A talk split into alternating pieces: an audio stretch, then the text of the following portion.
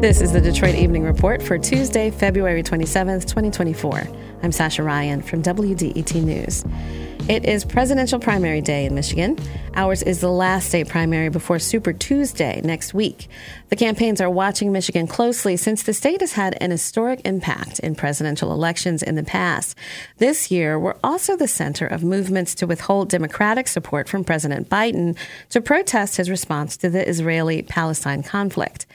Some local Arab, Muslim, and other activists have called on Biden to call for a ceasefire in Gaza and stop support for the Israeli government. Some community campaigns have asked primary voters to vote uncommitted in today's election.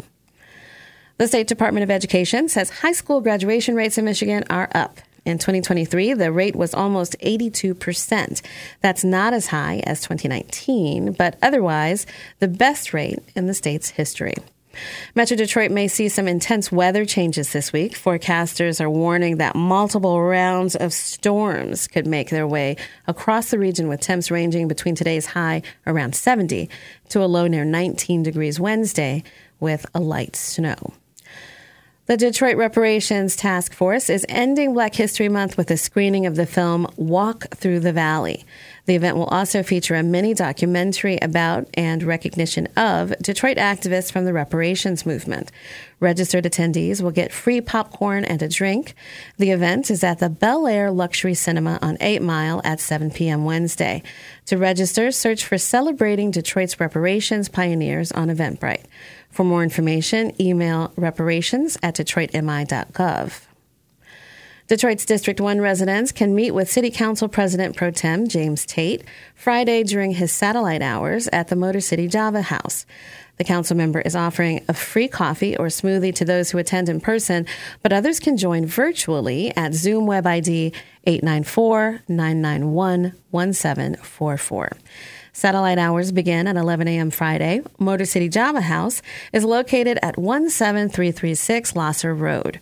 For more information, visit bit.ly slash Detroit District 1 or call 313 224 1027.